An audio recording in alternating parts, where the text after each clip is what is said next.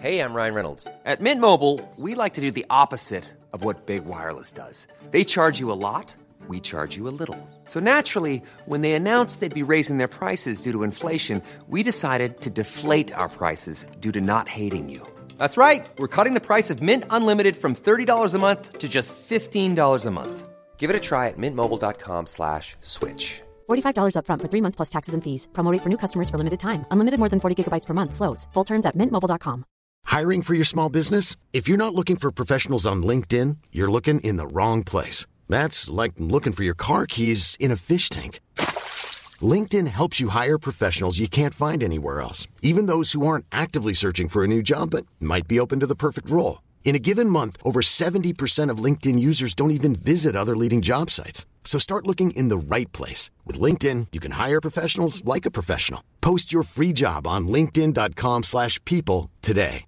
Hey, Dave. Yeah, Randy. Since we founded Bombus, we've always said our socks, underwear, and T-shirts are super soft. Any new ideas? Maybe sublimely soft. Or disgustingly cozy. Wait, what? I got it. Bombus. Absurdly comfortable essentials for yourself And for those facing homelessness. because one purchased equals one donated. Wow, did we just write an ad? Yes. Bombas. Big comfort for everyone. Go to bombas.com slash ACAST and use code ACAST for 20% off your first purchase. Ang sasabihin ko na lang would be, instead of looking for the best, look for everything. Mga Immortal, I'm Stanley Chi, your host for the Underpaid Podcast. We talk about work-related topics in a light manner na parang nagchichismisan lang tayo sa pantry. It's a pro-employee podcast na siguradong relatable sa lahat ng nag-opisina, pumapasok man, petics o work from home. So subscribe to Underpaid and enjoy the show. Mga Immortal, welcome to the Underpaid Podcast. I'm your host, Stanley Chi, aka Mr. Suplado. And our topic for this episode is paano kayo matatanggap sa inyong dream job or sa ina-apply nyong trabaho. Siyempre, kukuha tayo ng eksperto dito na tutulungan tayo, bibigyan tayo ng mga tips and tricks. Hindi ko na patatagalin to. She's an educational content creator and um, motivational speaker, Coach Laika Maravilla. Welcome, Coach Laika. Thank you. Thank you for this opportunity na kausapin ng mga immortal dyan. Bilang dating immortal din, I salute your sacrifice in keeping our economy afloat sa panahon ngayon. Hmm, yung mga frontliners din natin ngayon eh ah, nanonood during their ano their free time. Coach Laika, ah, para sa ah, kaalaman ng mga nanonood sa atin ngayon, ah, konting background muna. Paano ba kayo nagsimula sa pagtuturo ng English online? Kasi patok na patok yung mga online videos nyo ngayon sa Facebook. I think sa YouTube meron din kayo. Oo. Yeah, I started sa YouTube sa totoo lang. So, uh, mm, maraming tao yung nagtatanong like paano ko naisip na gumawa ng educational content on TikTok kasi doon na nila nakilala Mm. yung cause and yung advocacy ko. Pero I've been doing this for five years now. Ah, nagsimula lahat sa isang YouTube video na ni-request ng classmate ko nung high school for a math problem na she was having trouble solving. Kasi nagpe-prepare siya for NMAT. And then I posted that video, naka-public pala siya, hindi ko alam na may settings na ganun. Tapos doon na nagsimula na people started asking for more topics na i-cover sa YouTube channel. Tapos, nung um, parang may na-stir din sa heart ko na parang there's a need for this. Kasi alam natin na maraming mga exams na importante bilang milestone sa career and of course sa schooling din. Kasi mag-exam ka para makapasok sa magagandang schools, mag-exam ka para makapagtrabaho, para magkaroon ng license. So all of these things, nagiging hindrance yung kawalan ng ibang tao ng resources to pay for review centers or review programs. So I wanted to help that um, na parang kahit na wala silang pambayad ng review center, sana yung mga free content, matulungan sila na makapasa sa mga exams na yon. So I've been doing this for five years now. Lumipat ako ng TikTok kasi my need, I feel, to encourage the younger generation na kaya pala nila matuto online. Lalo na dahil nga with the new normal, wala eh, walang choice eh. Kailangan nila talaga matuto sa screen. So sabi ko, if I can get them to believe na kaya nilang matuto ng isang math concept or isang English na lesson within one to three minutes ng TikTok, then I can send them back to their online classes na medyo mas confident sila na, okay, kaya ko pala kahit nasa screen lang, kahit wala yung physical na teacher. Ngayong nagkakaproblema ngayon ng ano, yung mga connection sa online learning, yung mga online classes, no. Malaking tulong yung mga videos nyo sa TikTok, Facebook, YouTube. Um, may mga bashers ba kayo? May mga haters? Ano sinasabi nila? Yes. Tsaka paano inaano to? Paano tinatanggap to? Um, marami din, uh, I guess, it comes with the territory these days. Kahit nga mga private individuals, right, nababash pa rin kapag nakapublic yung post. So, kasama talaga siya, lalo na sa field ko. Meron, meron din, like, a lot of people would remark sa physical na appearance sometimes. Bakit daw lagi nasa one side yung hair ko? Bakit madilaw yung ngipin ko? Mga things like that lang nakakatawa na ngayon. Pero I, I guess the, the ones that caught the most are from from people who say na you shouldn't be teaching kasi hindi ka teacher or you should have said it like this. Eh, three minutes lang yung TikTok. Parang paano ko ma-explain lahat ng nuances ng subject-verb agreement sa three minutes? So, I'm just trying my best talaga. Yun yung mga medyo, nas, minsan napapahinto rin ako if if paano napapaisip ako kung tutuloy ko pa ba. Kasi ang reality is, I know a lot of people can teach better than I could. Kaya lang, wala eh, walang choice yung mga viewers right now kasi um, those who are really good, sometimes they're not willing naman to put up content. So ngayon, ano ako, parang band-aid lang ako sa problema.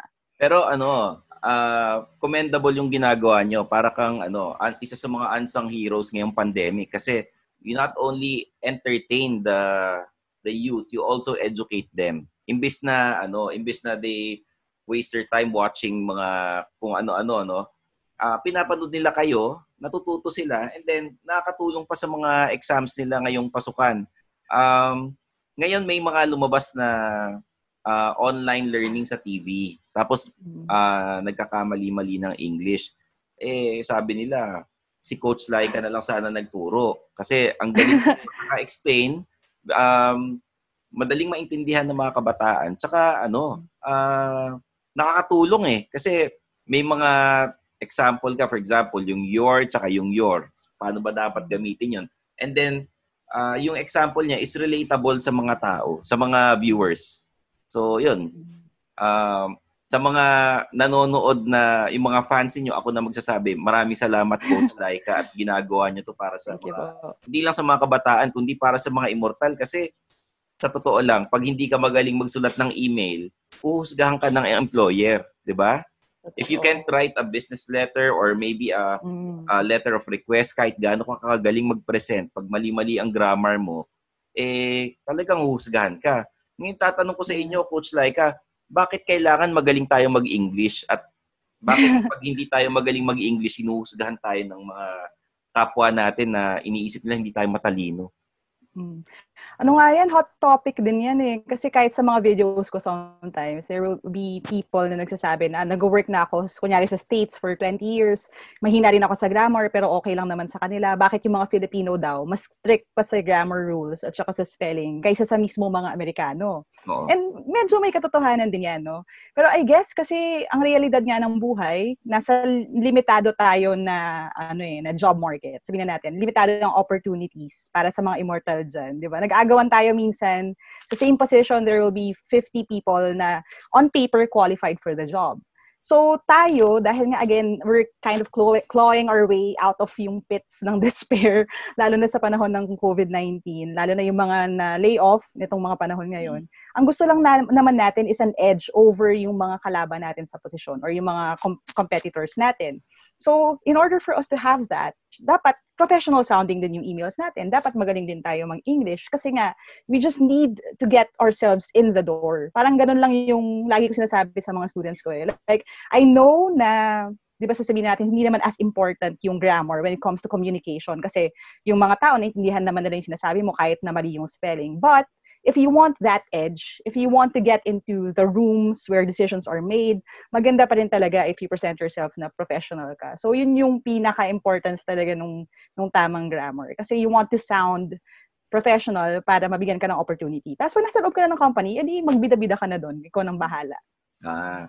So, ngayon, itong mga immortal na, yung, for example, yung mga bagong graduate ngayong taon, naghahanap sila ng trabaho kaya lang work from home ano ang pwede nilang mm. gamiting edge pag nag apply sila? Kasi uh, karamihan either nagnenegosyo, yung mga iba na layoff, no? Mm. Tapos yung mga ibang uh, naghahanap din ng trabaho, kalaban nila, ano yung pwedeng magandang edge nila para mas mapansin ng ano ng ina-applyan nila? honestly, these days, like what you do, what we do, yung content creation, sobrang, ano yan eh, hindi, naiisip ng mga tao na pwede nila yan i-milk ng gusto for their own benefit, regardless of kung anong field ka. Honestly, if sa sales ka, gusto mo mapasok sa sales, gawa ka lang kahit one or two na videos na nag-share ng principles mo sa sales. At least meron kang parang portfolio or meron kang parang commercial ng sarili mo out there for employers. May blog, mag, mag-start ka ng blog, mag-start ka ng podcast, mag-start ka ng anything na pwede mong ilagay yung name mo out there. Kasi yun yung, yun yung panahon ngayon eh, na parang kung hindi ka Googleable, Mm. Tapos you want to be part of a big company. Parang naisipin nila talaga, sino ka? Ba't kita i-hire? Over people na, again, realistically speaking, maraming na lay off na may 10 years of experience, 15 years of experience. So kung fresh grad ka, anong maibebenta mo over actual real life experience? Ang maibebenta mo na would be that you are currently relevant. Kasi, mm. oh, I may not have the, all of these years of experience, pero I can provide something na hindi kaya ng sabihin natin na mas matanda kaysa sa akin. Kasi tech savvy ako uh, ako na yung ako na yung sales ninyo, ako na rin ang PR ng company na to.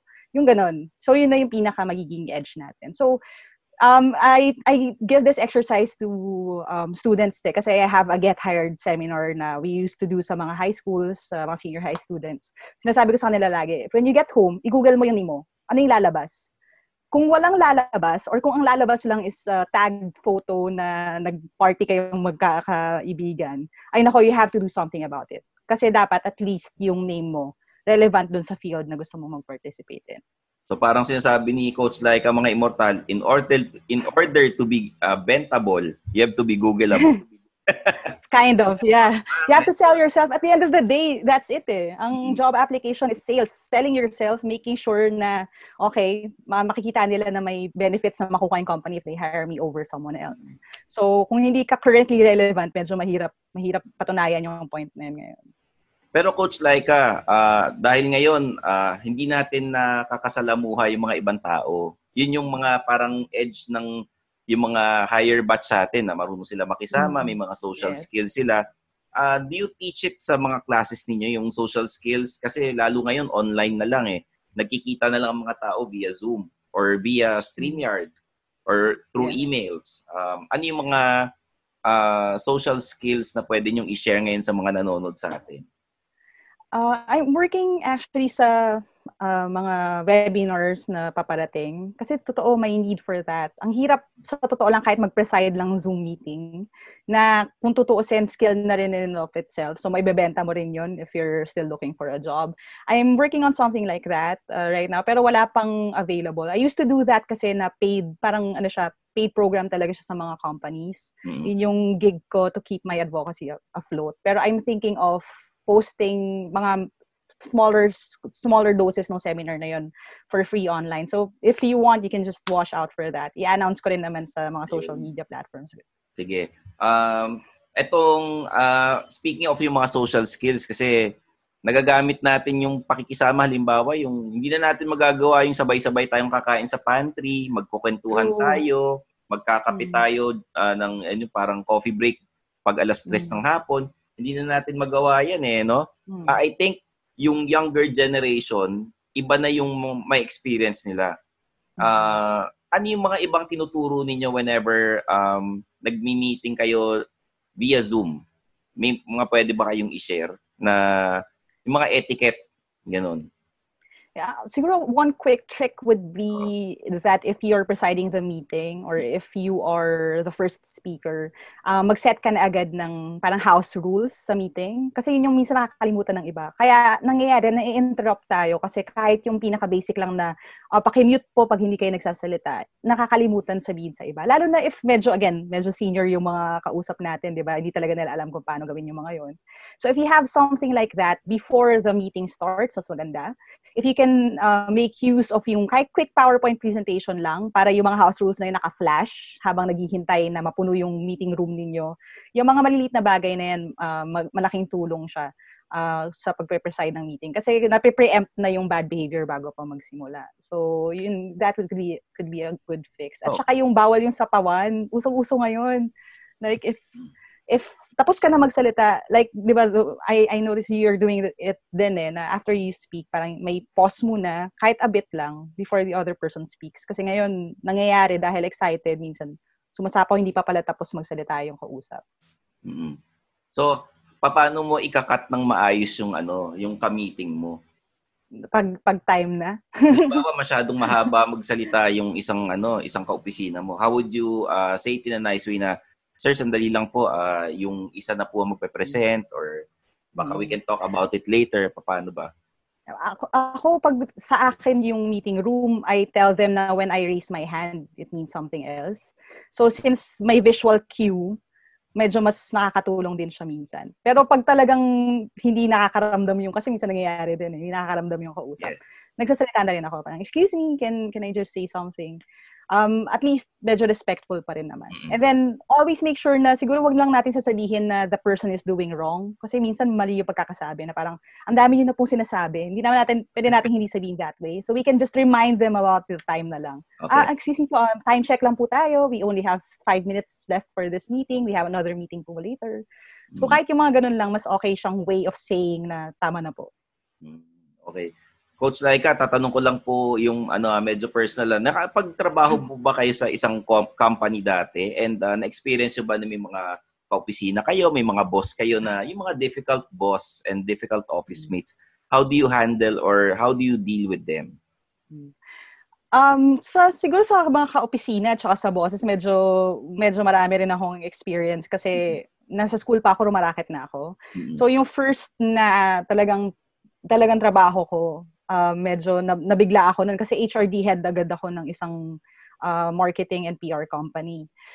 Ewan ko kung bakit, pero I, I guess na, na nalansing ko yung boss dun sa initial interview namin. So he gave me the job although alam niya na estudyante pa ako. Yung unang experience na yun talaga ang pinaka mahirap sa tingin ko kasi we built the HR department from ground up. So every everything from writing yung code of conduct nila, all the memos, mga templates, hiring and firing dumaan sa akin kasi ako lang yung nagsimula nung department. Mm-hmm um, na-experience ko rin naman. Pero sa, dun sa next company that I went to, I actually worked for a BPO before. So yung mga immortal natin dyan na walang tulog, yung mga puyat squad, nakaka-relate po ako. Um, naranasan ko rin yun. Pero pinagpala ako sa bosses eh, sa totoo lang. Hmm. Although nakaranas din ako ng mga teammates or mga ka- mga kasama sa trabaho na nag-underperform or naranasan ko rin yung biglang napupunta sa yung trabaho na hindi dapat sa'yo. Pero hindi naman, hindi ko, hindi ko naranasan yung sobrang terror um, na-spare ako doon. Oh, swerte mo kasi kami mga total in experience namin yung dealing with ano with difficult people ganyan. Mm-hmm. Uh, kwentuhan niyo muna kami kasi uh, maraming gusto mag-apply ngayon. Uh, para sa inyo ba dapat ba naglalagay ng picture sa resume or sa CV o hindi? Tapos uh, saan ba dapat tayo mag ano? Ano ba mas papahalagahan natin? LinkedIn ba? Resume ba mm-hmm. o CV? uh, via email na ba lahat natin ipapadala o kailangan ba eh may mga cover letter pa yan, di ba? Diyan natin magagamit hmm. yung tamang grammar and yung being professional. Yes. Ano bang pwede niyong i-share sa amin tungkol dito?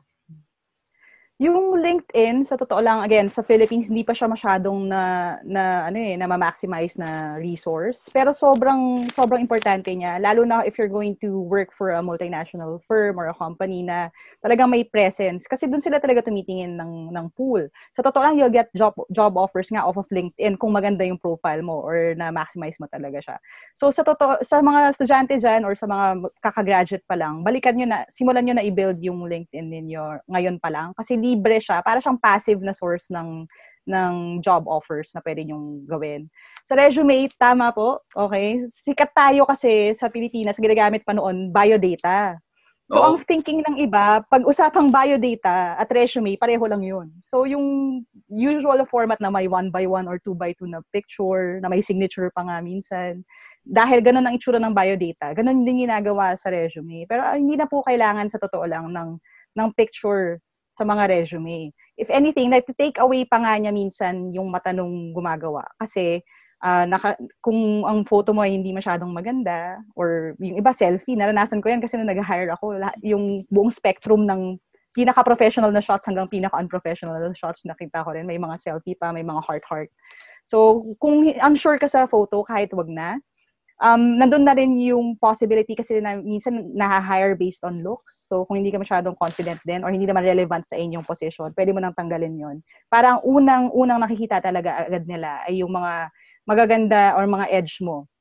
So, one more thing pala, quick tip. Sa resume, you can rearrange things ha. Kasi yung iba, ang feeling nila dapat um, after my contact information na nasa header, ang kasunod na agad nun education. Kasi yun ang lumang format. Pero ang lagi ko sinasabi sa mga uh, binibigyan ko ng advice, pwede nyo siyang i-rearrange depende sa strength mo. So kung kunyari, ako, ang pinaka pinakamalaki kong edge is my license ako. Sa bilang psychometrician, may license ako. Mm-hmm. Dahil yun yung edge ko, dahil hindi naman lahat ng, ng nag-psych ay may license, yun na agad yung pambungad So after ang details mo yun na agad kasi at least nakikita na nung employer yung yung pinaka strong mo na side. Kasi pwedeng hindi nila labasahin yung rest ng resume mo eh. Tapos, pero kung nag-start ka na, father's name, mother's name, parang two pages na bago nila makita yung kung bakit ka nila i-hire. Baka hindi na nila makita yon So, mag-start ka really strong. Kung laude ka, kasi walang experience, yun agad, lagay mo na agad sa taas. Yung iba kasi kindergarten pa yung una. Nasa baba pa yung college. So, dapat, so kahit yun, yun, Medyo short and sweet na ano. Yes. Na lahat ng mga magiging meaty siya kung ano um, halimbawa walang work experience tapos uh, awards na. By the way, Coach mm. Laika, I, I would like to ask to, to dahil nag-hire kayo dati, namimili kayo ng mga empleyado, gaano ka-importante ang awards pag naghahanap ka ng trabaho? Nagma-matter lang siya sa totoo lang kung yung dalawang aplikante eh pareho din talaga ng laman ng resume. Uh, depende rin again sa posisyon. These days kasi sa totoo lang kung ako hang masusunod, hindi na hindi na kasi titinan din yung mga awards nung high school ka or college ka. Hindi na siya as relevant as the skills that you have. Mm-hmm. Um, sobrang skills based na ang, in, ang industries ngayon. What it doesn't matter kung laude ka, pero kung tas, 'di ba kaya laude ka IT, pero hindi ka marunong ng programming language kasi nairaos mo lang yung thesis mo. So kung ikaw, meron kang alam na limang programming languages, ilagay mo na agad sa taas. Kasi yung skill mo na yon yun na yung magiging edge mo. Over someone na may mga awards nga nung bata, pero wala namang skills na ipine-present. So, unless unless traditional yung company, doon napapasok yung kapag government ang pinag-uusapan, mas ano sila, mas focus sila doon sa certificate sa certification mo, so, kung pasado ka pa sa ng civil service exam. Pero kung private companies, banatan mo agad ng skills. Ito yung kaya ko i-bring sa table. Marunong ako ng video editing, marunong ako mag-set up ng website, marunong ako ng lahat nitong mga soft skills na to. That way, um, makikita nila agad na I mean, versus you versus another fresh grad, eh, sa'yo na lang kahit na wala kang award. Can you uh, recommend uh, yung parang yung website kung saan pwede maghanap ng trabaho o kasi ngayon may nakita na akong Facebook jobs eh. Anyone can post na mm. naghahanap ka ng ano, yung company niyo naghahanap ng ganitong kunyari programmer tapos sa Twitter meron yung hashtag na may opening yeah. ba diyan tapos mag, may mga naghahanap. So saan pwede maghanap yung mga uh, may experience, yung mga fresh grad, may mga mare-recommend pa kayo? Um, honestly, hindi, hindi ko mas, wala akong masabing website na. Kasi mat- medyo matagal na akong hindi naghanap ng trabaho for myself. Ayoko naman magsabi tapos hindi ko siya personal na naranasan. Pero ang sasabihin ko na lang would be, instead of looking for the best, look for everything. Like, kung ikaw talaga nasa active na job search ka, hmm. hindi enough na okay, ang ganda ng profile ko sa LinkedIn, tapos maghihintay na lang ako. Hindi talaga ganun eh. Talagang kung active job seeker ka, lahat ng websites talagang papatusin, hahanapin mo talaga. Kahit mga Facebook groups ngayon, go there. So, yung mga, ano mga immortal din dyan na gusto humanap ng racket, di ba, on top of your 9 to 5, gusto mo ng extra na job, may mga Facebook groups din for that. But again, look for yung skills, skill, skill specific na, para hindi ka masyadong ma-flood din ng mga hindi naman related na mga positions. Let's talk about uh, yung mga um, yung mga character references, does it really work pa ba? Mm. Yung sa panahon ngayon? Depende sa role. Uh, at saka depende sa company. May mga companies talaga na very strict sila sa ganyan. So if if you are looking at like the big corporations, yung mga big name corporations, expect mo na na meron talagang tatawag doon. Ano lang naman, simple lang ang resume game, wag lang magsisinungaling. Pero by saying na wag, wag sisinungaling, wag din natin kalimutan na, again, to put our best foot forward. Yung balance lang na yun. So, kung may character references ka, siguraduhin mo lang pag sinulat mo yung pangalan na yun or send mo yung pangalan na yun, ready talaga sila to take the call. Naranasan ko na rin kasi before, may estudyante ako, nilagay niya pala akong character reference, pero hindi niya ako nasabihan na sinabi niya na character reference niya ako. So, someone called me in the middle of a class I was teaching So, syempre, medyo bad trip ako kasi nasa gitna ako ng klase. Tapos, mm. tapos you want me to, to say good things about you. So, kung may ilalagay kayo name as character reference, make sure na na-heads up nyo muna sila na posibleng may tumawag sa kanila. Tapos, another trick would be, kung resume lang yan, pwede nyo sabihin na to follow yun. Hindi nyo naman kailangan ilagay yung details agad ng mga character references niyo. So, you could tell you could tell the interviewer or you could put it in your resume na you can provide a list of character references if they ask for it instead of putting it there na agad. What's up, boomers? My name is Angelo, and I'm bringing you the podcast that no one asked for and that no one wants Usapan Retro. Here at Usapan Retro, we cover all the retro news from video games, anime, comic books, manga, toys, and other otaku news from the Philippines. Please check out our live streams live on the Kumu app every Saturday at 5 p.m. Be sure to check us out on Spotify, YouTube, Instagram, and Facebook. Just look up Usapan Retro. I would say go check out our TikTok, but you know what? Boomers don't TikTok. Usapan Retro, we out.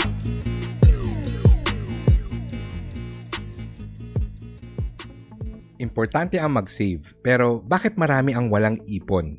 The answer is because we don't spend enough time in learning practical financial strategies. This is Fitz Villafuerte, a registered financial planner, and I'm inviting you to listen to the 80% podcast, kung saan tuturuan ko kayo kung paano yumaman So join me and let's talk about personal finance on the 80% podcast. Hi, I'm RJ Ledesma. Get inside the heads of the country's sharpest and most innovative business personalities and entrepreneurs. Hack your way to success as you learn more about how they think about business what are their best practices and success secrets? How do they innovate their businesses during the pandemic? And what opportunities do they see in the new normal? Join me on the RG Ledesma podcast.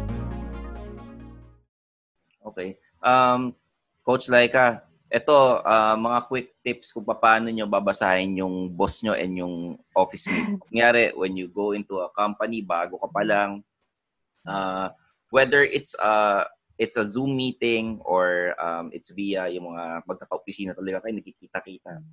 Ano yung mga tips na pwede nyo ibigay kung papaano nila yung um, magigage yung mga kasama nila sa opisina. Kasi kung ikaw yung bago, ikaw yung maikisama eh. Mm.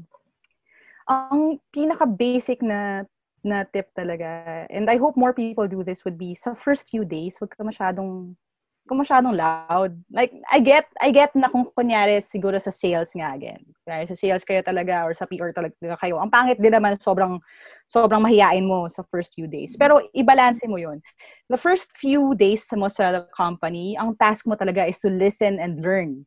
So if you are in a group tapos ikaw na agad yung pinakamaingay. Tapos napapansin mo, wait lang, bakit parang 80% of the time ako yung nagsasalita? There may be something wrong na agad doon. So, ang good rule talaga dyan would be, dapat first few days, listen ka lang talaga ng listen. Kasi you'll, you'll be able to read the room or see yung company culture kung tahimik ka. Kung ikaw yung maingay, hindi mo siya mapapansin. And if you're one of those people na nag enjoy hearing your own voice, minsan oblivious ka pa doon sa fact na hindi ka na pala nila gustong kausap mapapansin mo na lang yan after a week, hindi ka na niyayaya for lunch. Bakit kaya hindi nila ako niyayaya? Yun pala, kasi minopolize mo na yung conversation last week. And they won't say na gano'n yung sitwasyon na ayaw ka na pala nila. So kung newbie ka sa company, makiramdam, tahimik, makinig, kasi di ba sinasabi rin nila yung maingay na lata daw, yun daw yung walang laman. So, minsan napepeke din natin, akala nila marami tayong alam kasi tahimik lang talaga tayo. Pero uh, that could be a good play. Power play din yun eh. Hindi lang lagi yung confidence game. Hmm. Ah, okay ah. Um, yung paano yung uh, may mga ibang empleyado yung bago pa lang sila parang napepreskohan na yung iba, no? Mm. Uh, parang either nayayabangan tapos parang Hiring for your small business? If you're not looking for professionals on LinkedIn, you're looking in the wrong place. That's like looking for your car keys in a fish tank. LinkedIn helps you hire professionals you can't find anywhere else, even those who aren't actively searching for a new job but might be open to the perfect role. In a given month, over 70% of LinkedIn users don't even visit other leading job sites. So start looking in the right place. With LinkedIn, you can hire professionals like a professional. Post your free job on linkedin.com slash people today. Millions of people have lost weight with personalized plans from Noom. Like Evan, who can't stand salads and still lost 50 pounds. Salads generally for most people are the easy button, right? For me, that wasn't an option. I never really was a salad guy. That's just not who I am. But Noom worked for me. Get your personalized plan today at Noom.com. Real Noom user compensated to provide their story. In four weeks, the typical Noom user can expect to lose one to two pounds per week. Individual results may vary. Everyone knows therapy is great for solving problems, but getting therapy has its own problems too, like finding the right therapist, fitting into their schedule, and of course, the cost. Well, BetterHelp can solve those problems. It's totally online and built around your schedule. It's surprisingly affordable too. Connect with a credentialed therapist by phone, video, or online chat, all from the comfort of your home. Visit betterhelp.com to learn more and save 10% on your first month. That's BetterHelp, H E L P. Kung ano yung pagkaka-interview sa kanya, kung ano yung nakita sa CV or sa resume, iba dun sa performance na pinakita. So, di ba, medyo minus points agad yon and then either pag initang ka, hindi ka ma-regular or um, baka hindi ka na lang papasukin after a week, no? Nangyayari ba sa inyo yan? Because Nangyayari of the ugali? din. Yes. Uh, meron din kasi, ano eh, may mga, again, it's all about balance. Like, gusto mo na ma-impress naman sila sa'yo. Pero, ang lagi natin iisipin, kung gusto natin na ma-impress sila sa'yo, it's, it has to be about something you do versus something you say.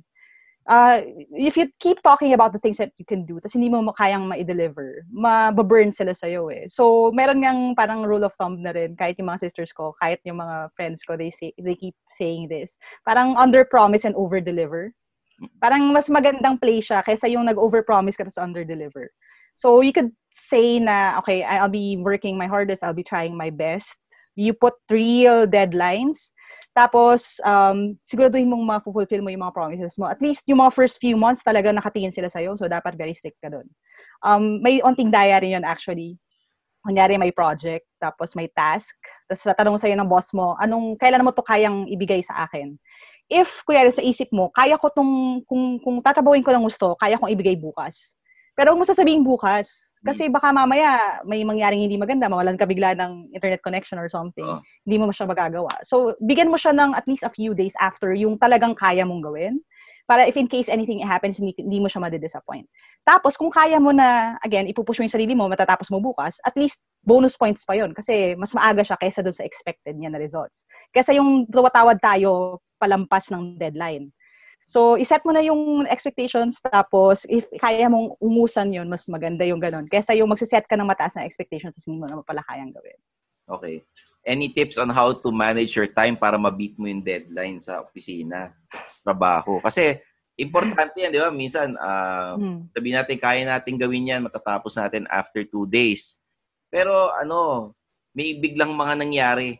Di ba? Uh, how would you manage your time and how would you haggle properly sa, di ba meron isa doon yung tagabigay ng trabaho, how would you haggle with them, especially with the clients na, sir, baka pwedeng uh, next Friday natin, ano, kasi may mga nangyari, ganyan. Ano yung pwede nating gawin dyan? ang first task talaga yung classic na know yourself eh. You really have to know yourself and be honest with yourself. Marami kasi yung meron ding inflated na sense ng kakayanan nila. So, um, nandun agad sila sa, hindi, I'll make it happen. Pero realistically speaking, hindi kaya. Like, for example, kung video yan, of course, may render, may render time eh. So, yun, hindi mo pwedeng pabilisin yun. Like, may mga blocks of time na hindi mo kayang i-adjust kahit gaano ka kagaling. So, yun palang kukwenta, ikukwenta mo na agad yun. Like, for, a, for an hour-long video, the max render time, 4 hours. So, hindi ko na pwede i-promise dun sa client yung output na within the day. Kasi 4 hours render time pa lang eh. Hindi ko pa na-edit yun. So, yung mga ganitong mga bagay, dapat medyo kahit paano alam na natin. If you're expecting me to produce a video lesson, it will take me two days for research and development and hanggang hanggang doon sa filming and editing. Two days, wala na. Hindi ko na kayang ibigay anything more than that. Tapos be honest doon sa doon sa ganong klaseng uh, standards. Kasi kadalasan naman yan communication eh. Tapos doon nga, doon sa goal na magpa-impress minsan, kinakat natin yung time. And another thing, yung about time management. Ako, I don't believe that there's a, such a thing as time management. Kasi we all have the same amount of time. It's not really time management. It's more of self-management eh. Like, how do I manage myself given this limited amount of time? So, a good trick there would be to schedule distractions. And then, of course, laging may pad time for things you can't control. Like, yun nga, biglang bumagyo, nawala ng internet connection, nawala ng kuryente. So, at least, parang, kung itong project na to, it will normally take me two days, kukuha pa ako doon ng half a day. So, two and a half days para just in case may mangyaring hindi maganda, meron akong lead time na onte na pwede kong kainin doon sa hindi ko makontrol na nangyayari. Nagpo-Pomodoro timer ka ba? Nauso dati yun eh, Pomodoro timer. Every 15 mm. minutes ata or every 20 minutes, may 5 yeah. minutes na pahinga ka, gano'n. Does it really work sa, sa kaso mo? Depende talaga siya sa tao. Eh. Sa akin, honestly, hindi. Kasi uh, ang problema ko, if anything, I, I work too much uh, hindi ko problema minsan yung focus kasi I can sit sa desk ko talaga. Alam ng family ko yan. Minsan tatawagin nila ako kasi hindi ko na, nakalimutan ko na talaga kumain sa, dahil sa trabaho. Pero I know na may mga people na effective yung Pomodoro technique sa kanila. Kaya lang, ang tinuturo kasi talaga nun, honestly, is disiplina. Paano mo i-switch yung brain mo on and off. It's more about focus than yung time management in itself. Kasi mm. kapag nasasanay ka na na nag-focus ka sa, sa, isang, sa isang task for 20 minutes, it'll be easier for you to focus for longer periods of time. So kung talagang medyo um, yung mga immortal na wala pang masyadong control sa sa self nila or sa impulses nila sa pag-check ng notifications sa phone. Sa beginning, very helpful talaga yung Pomodoro technique, but only if you follow it. And then, you'll find naman after siguro a month of doing it, medyo automatic na siya sa'yo. It's all about, ano yun, scheduling distractions and scheduling time for work. Parang it's your parang you're creating a habit eh na oh. Yes. 20 minutes magtrabaho ka tapos pag nasanay ka yung katawan mo hanap-hanapin mo na rin, hindi ka na rin masyadong tatayo-tayo eh, no? Mm-hmm. Let's talk about your online videos. Gaano katagal yung online video mo? Kasi you do research eh. Uh, yung mga English na tinuturo nyo sa TikTok, di ba? Uh, do you edit your own videos? Do you shoot your own videos? Or may kasama kayo, may team kayo? Uh, ako lang lahat sa content side. I have someone who works with me full-time. Siya talaga yung parang business partner ko. Uh, pero she handles yung collaborations, partnerships, schedule ko. Kasi nga, again, um, doon ako lumalaylay. Kasi if umupo ako sa desk ko, nagtatrabaho na ako ng tuloy-tuloy. So, siya talaga yung in charge ng schedule ko. Pero yung content side, ako, ako lahat siya. Ever since, uh, nung nag-start ako. So, uh, yun nga, research, editing, shooting, lahat, lahat ako yung gumagawa. Ang thing lang talaga is, again, kasi ang, ang meron akong, ewan ko ba, kung innate na yun, parang may feeling ako lagi na time is always running out, kahit nung medyo younger pa ako. So, ang goal ko lagi is about efficiency. So, kahit sa TikTok videos, for example, um, like kanina lang, uh, while waiting for for yung time, nag, naglilist na ako ng mga topics na posible kong gawin uh, or i-shoot sa susunod. Nakalista na yan, usually mga 6 to 8 videos na yon topics na, na may example and kompleto na siya. Tapos kapag sabihin, sasabihin ko kunyari na, okay, time for me to shoot TikTok videos. Lahat ng 8 na yon or at least yung aabutan ng time, i-shoot ko na siya ng tuloy-tuloy. Nagpapalit lang ako ng jacket or ng shirt. Uh, tapos naka-imbak na siya. Um, tapos, i-release mo na lang siya per day. So, edit ko this morning, post siya this morning, tapos bukas ulit. Ganun yung nangyari. Parang may pondo ako, may, may okay. bank ng videos. For YouTube, ganun din, may lead time din. So, naka-ready na yung for the next two weeks, naka-schedule na siya. Tapos, I'm working on the others na for the next two months. Ang goal ko, parang yung kay Chris Kanda, Cantada eh. Kasi sabi nila, he does it daw na for four months, okay na siya. Yun yung lead time niya. Ako, ano pa lang eh, two weeks. Yes. Mm-mm. Para may freedom ka to do other things. Mm-mm. Pero buti naman ano, after doing a lot of videos within a span of ano, in one day nakaka 6 to 8 videos ka, no? Kasi uh, wala naman masyadong graphics yun, 'di ba? Yung you just cut and then may rendering time kino-color grade mo, 'di ba? Uh, wala nga color grading. like, I, I wish I could do all of those things. Yeah, pero ano lang, cut-cut lang talaga. Ang, ang thing kasi with educational content, I don't need to worry that much about transitions, about the aesthetic. Okay. Talking head lang siya eh. So, sa YouTube videos, dahil merong PowerPoint presentation, yung time ko devoted talaga dun sa ma- making sure na yung PowerPoint presentation na yun, standalone siya. Kasi yung he- talking head naman sa beginning tsaka sa end, actually pwede nang wala yun eh. Ano lang yun eh, parang intro-intro lang siya. Pero yung lesson, ano na siya, buo na siya, kahit just looking at the PowerPoint presentation. So, yun yung nakakaubos ng time. Kahit yung mga YouTube videos, film ko yung intros ng tuloy-tuloy. So, may listahan lang ako ng mga topics na gusto kong i-cover in the next two months. Tapos pag shoot day ngayon, ibig sabihin, i-intro ko na lahat ng mga intro na topics na yon. Tapos depende na sa kung ano yung nabuong lesson, itatapal ko na lang siya dun sa dun sa mga intros na yon. Na ano na siya, parang medyo efficient na yung process na yun. Instead of like every day magbibihis ka kasi hassle mag-makeup, 'di ba? Tapos lighting and setup kasi isa lang yung, yung kwarto ko very small. Dito na ako nag-shoot dito lahat-lahat. So pag sinet up namin yung ilaw, dapat ialis lahat ng gamit. So I can't do that every other day. So I do it once every two weeks, I think, or once a month. And then okay na yun lahat for the rest of the month. For the rest of the month, so you release one video per day?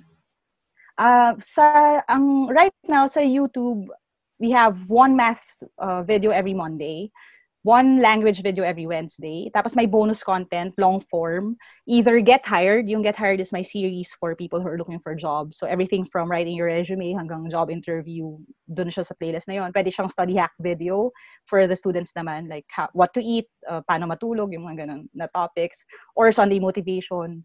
Or meron akong bagong series ngayon, internet safety at saka you learn to teach for ano naman teachers who want to create educational content online. So yung mga tutorials na ganun, yun yung extra na usually post ng Friday night or Saturday night.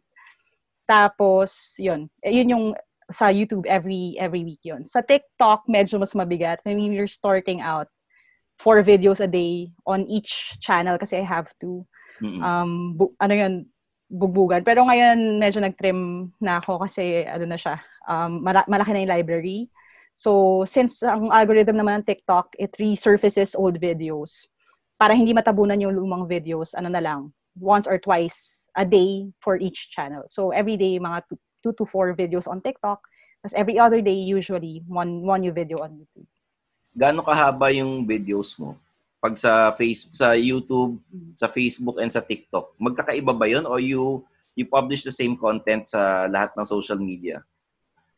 uh, we we just started kind of re re parang re-uploading things uh, sa Facebook. Just I think last month kasi nag-request sila. Ang nangyari kasi uh, since I started on YouTube, ang usually na length ng mga videos nasa 10 to 20 minutes. Minsan mas mahaba pag complicated yung topic. Like, last week we had finding X and, and Y sa systems of equations. Sobrang complicated nun. So, mahaba talaga yung lesson. Pero ang rule of thumb talaga, 10 to 20 minutes siya sa YouTube. Sa TikTok, of course, 1 to 3 minutes, yun talaga yung, yung max niya. Tapos, ang ginagawa namin recently is sa Facebook, since some of my Facebook followers don't have TikTok accounts, yung mga TikTok videos, nire-upload namin sa Facebook para doon sa mga walang access doon. So, para doon sa mga, mga medyo older na learners, doon na napapanood yun sa, sa Facebook tsaka sa IGTV.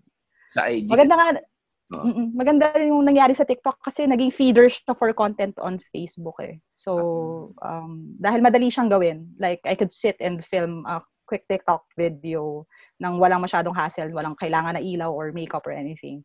Mas madali siya kasi we can keep churning out that kind of content na mas mabilis.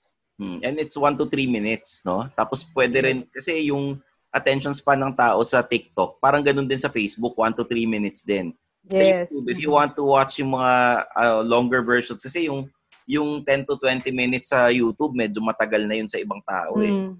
'di ba? Yeah. How, buti hindi ka nauubusan ng topics and how do you catch their attention? Is it sa title ba, sa topic ba o you you design yung mga cover photo na para mas clickable 'yan o When I started, I didn't think talaga na ganun ka-importante yung thumbnails, yung titles, or intros, or anything like that. Pero um, I tried kahit papaano making more of an effort dun sa dun sa metadata I think last year. Medyo nag-pay off naman siya kasi medyo bumilis yung growth sa YouTube. So, ngayon I pay extra attention na doon. Pero dati hindi talaga kasi it's more about the content. Ang idea ko noon, kasi nga dahil educational content, the people who want to find it will always find it. Kasi kahit pangit yung thumbnail, kahit pangit yung, yung video quality, pinapanood pa rin naman nila. So, it's all about upping my game na lang these days. I, I do try na yung thumbnail, medyo kita naman agad kung ano yung topic um, niloloko nga nila ako kasi it's usually generic, laging nakaganyan lang ako, tapos dito yung, yung topic. Pero at least reliable, they're ex- they know what to expect. Uh, sa YouTube, first few seconds, I give them a preview agad. So, kunyari, what's the difference between affect and effect? Uh, that's what we're going to talk about today. So, yun lang muna, and then channel intro, and then uh, the rest of the video. Kasi kung magsisimula ka lagi dun sa um, parang canned na intro na, Hi, I'm ganyan-ganyan. Parang hindi nila, walang incentive kung magsistay sila longer. Ganon din actually yung nag-work for, for my TikTok videos. Kasi yung idea na parang, um, itong, uh, your and your, anong pinagkaiba niya maliban sa spelling? Pag-usapan natin in Listening Learning with Like a Video. That's the same format. Um, parang teaser, lesson, and then ang ending ko lagi quick quiz. Kaya rin mahaba yung sa YouTube kasi mas mahaba yung quizzes nila. Mga 5 to 10 questions. Sa TikTok, it's just one question. Eh. Like, it's your turn. Fill in these blanks. Tapos, comment nyo nga, don't forget to follow me for more. It's the same format, kaya lang mas maikli lang siya. Dapat ginagawa, dapat kinukuha ka ng DepEd para ikaw yung nagtuturo sa Channel 13, di ba? Meron silang bagong ano eh, yung online classes pero nasa TV eh. Uh, napanood mo ba sa Hindi news? Hindi yata ako qualified. yeah. I, I saw it sa, sa news. Medyo ano yun eh, medyo heartbreaking din. Pero I, I guess uh, the the PC way of saying it would be uh, there's room for growth. Totoo naman po. Like if people start comparing kasi like what I do right now, granted na ako lang mag-isa tsaka wala akong funding or crew uh, behind me. Pero I've been doing it for five years. Mm-hmm. So, sabihin na natin, medyo nalamangan na ng experience at saka ng diskarte rin. Kasi, uh, dahil medyo underdog ako, um, especially when I was starting, walang resources eh. Like, kung ano lang yung in-earn ng YouTube, binabalik ko lang din pambili ng ilaw, pambili ng lens, ganun. Dahil ganun yung pinanggalingan ko, I keep trying to make full use of the limited resources that I have. Like, if I have you on my screen for 10 minutes, I'll make sure na yung 10 minutes na yun worth your while. So, dun, dun, dun galing yung mindset. Medyo guerrilla type siya versus yung kung meron kang full production. Pag full production, medyo mas mabagal yung mga bagay, may mga approval, may mga color grading, may mga... It's, it's an entire production. Kaya hindi mabilis mag-adjust. Yun yung magiging problema eh sa sa ganitong content creation dapat mabilis ka eh. Like kung may error sa video mo which nangyayari din sa akin honestly. Like kuya may nakalimutan lang ako na, na negative somewhere. Tapos merong nag-comment sa ilalim na coach nakalimutan niyo po yung ganito. Kaya lang sa akin mas madali i-take down yun kasi ako lang naman yun eh. Madali oh. ko ma-revise.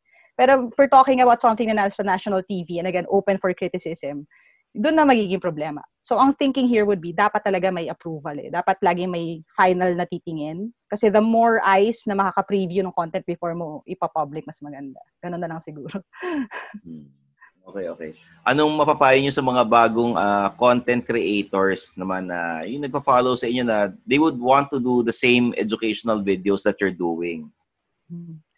Um, the first thing would be, uh, again, uh, don't let perfection get in the way of completion. Um, siguro sa akin manggagaling kasi nga uh, dun nanggaling yung experience ko. Sometimes kasi nagfi-fixate yung mga tao sa equipment, Like, wala pa ako nung camera nito. Hindi pa ako pwedeng mag-start. Hindi pa ako pwedeng mag-podcast kasi wala ako ng 20,000 peso na microphone. Wala ako nung ganito. So, nakafocus masyado dun sa production side. When, when if you think about it, ang pinupuntahan talaga ng tao is content. If you make sure na busog sila kapag nanood sila or nakinig sa'yo, babalik-balikan naman nila yan kahit ang pangit ng graphics mo or kahit ang pangit ng, ng sound. So, do the, the best that you could with what you have instead of chasing after yung standards na, na nagawa na ng mga nauna sa'yo kasi syempre matagal na yung time nila or mas malaki yung pondo nila. So, start now. Yun talaga. Tapos, make sure that you listen lang to your audience kung paano siya nag-evolve. Um, makinig ka sa, sa criticism din kasi doon din naman tayo nag improve Huwag masyadong matigas ang ulo.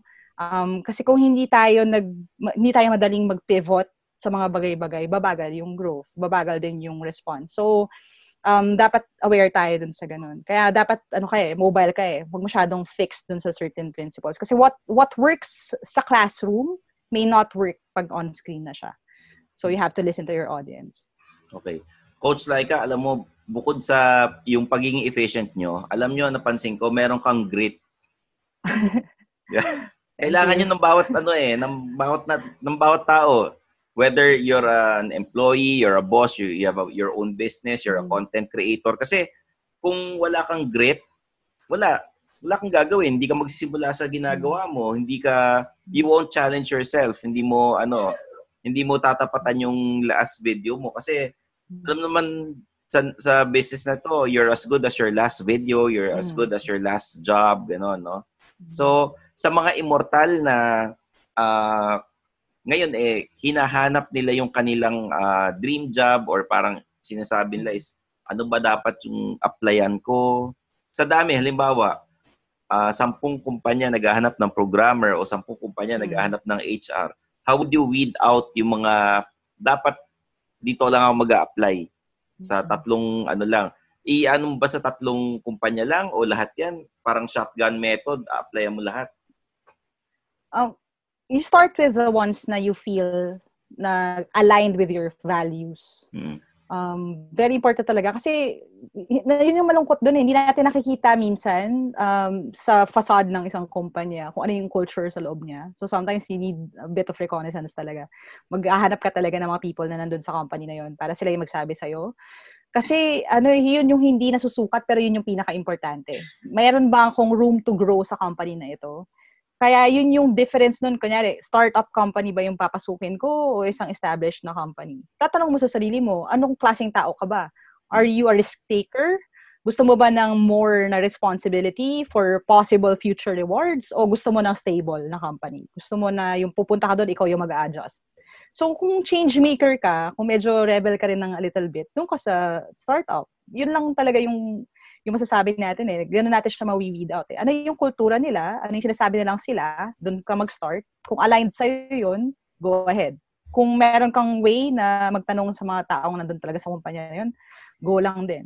Uh, and then, of course, look at yourself din. Kasi minsan may mga idea tayo na ganun tayo pero hindi naman pala. Like a lot of people would say, gusto ko maging entrepreneur, gusto ko maging businessman, gusto ko maging motivational speaker. For example, I get messages like that. And then when I ask them, sige, bakit mo gusto maging motivational speaker? Hindi nila alam kung bakit. Kasi hindi nila, hindi pa nila alam yung sarili nila, hindi pa alam yung kwento nila or ano yung gusto nila. Sometimes, ang gusto natin yung perks. When in fact, mas importante yung character building.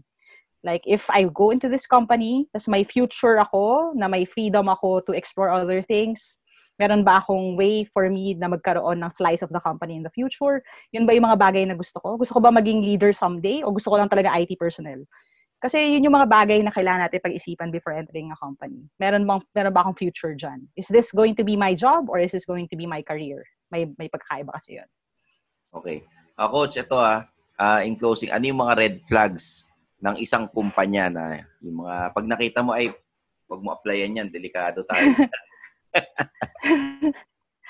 ano talaga, ngayon, go, sorry ah, pero Google girl talaga na. Pero Google search talaga. Kasi may mga, ano na rin eh, may mga articles na rin, may mga reviews na rin.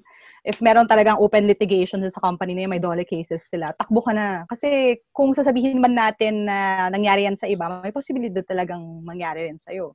So, doon napapasok yung research talaga. Tapos yun nga, yung siguro if you could and if naka-publish siya, if you could look at the organizational chart. Like ano yung representation do sa organizational chart? Ilan ang Pilipino um doon dun sa uh, sa sa hierarchy na yon? Ilan ang babae? If importante yun sa iyo. Ilan yung sino-sino ba itong mga to? Ano nagko-qualify sa kanila? Kasi minsan kahit looking at that, makikita mo kung ano yung leaning ng company eh.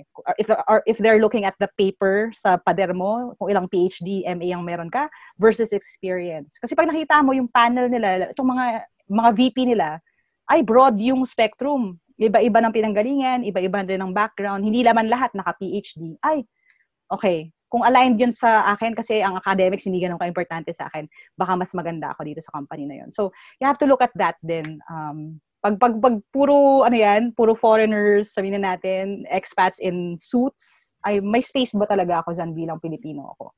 So, yun din, something that we have to consider din.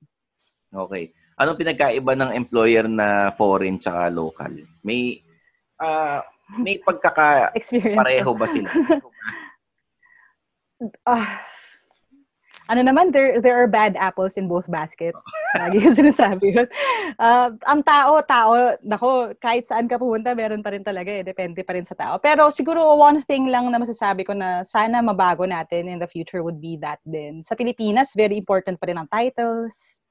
Like, if may experience ako before, hindi ko lang, like, partner partner organization siya. Parang ini-invite niya ako as resource speaker tapos one time lang, hindi ko lang siya hindi ko siya natawag na sir kasi hmm. hindi sa loob-loob ko, it's not a thing. Kasi uh, I used to work for a BPO nga, 'di ba? Everyone calls the, calls each other by their first name. At saka hindi naman siya teacher. So hindi naman siya parang sabi ko bakit ko siya kailangan tawagin sir? Hindi niya naman ako empleyado din. Para feeling ko equal kami kasi kontratista ako. So, uh, akala ko din friends kami. So, nung tinawag ko siya, tinatawag ko siya by his first name. Kasi apparently, may ano siya doon, parang may bubog siya doon na hindi, hindi, yan, hindi, do, hindi ko daw siya sinisir, ganun. Eh, everyone calls him sir, parang ganun. Natawa naman ako kasi magkaedad lang kami. Tsaka hindi naman ako tinatawag din na ma'am. So, bakit? Anong, anong relevance ito? Pero sa Pilipinas, very ano pa tayo doon eh.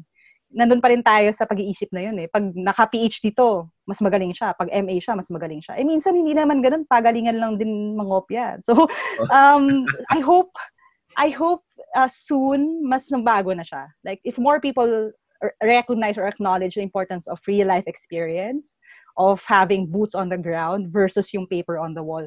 I think mas maganda yung maging culture sa atin um, in the future.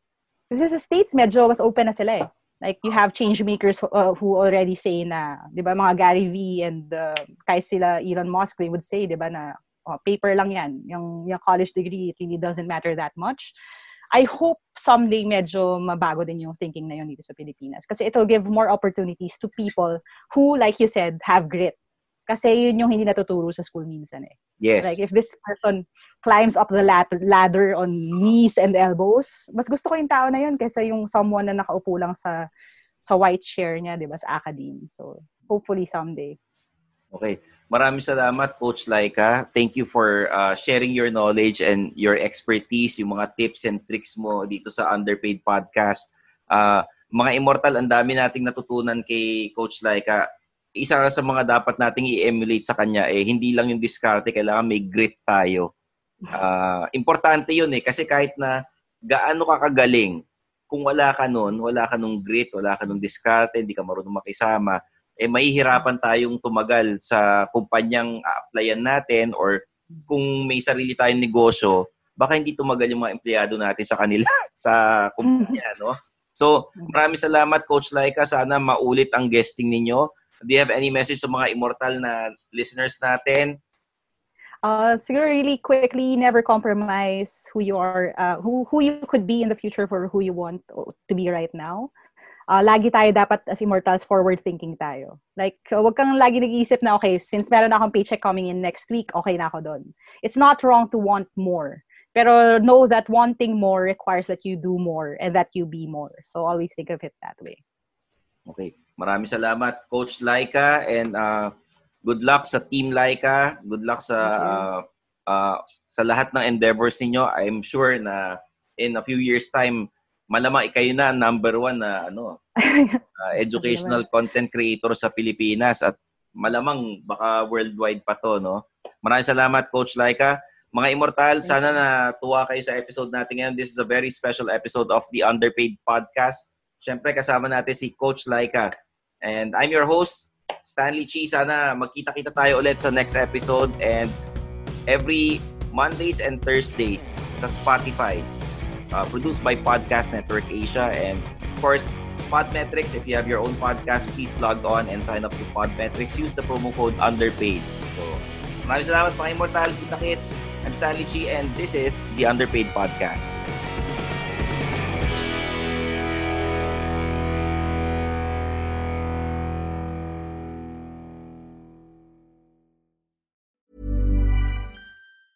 Even when we're on a budget, we still deserve nice things.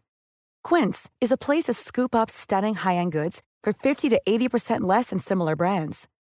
They have buttery soft cashmere sweaters starting at $50, luxurious Italian leather bags, and so much more. Plus, Quince only works with factories that use safe, ethical, and responsible manufacturing. Get the high-end goods you'll love without the high price tag with Quince. Go to quince.com/style for free shipping and 365-day returns.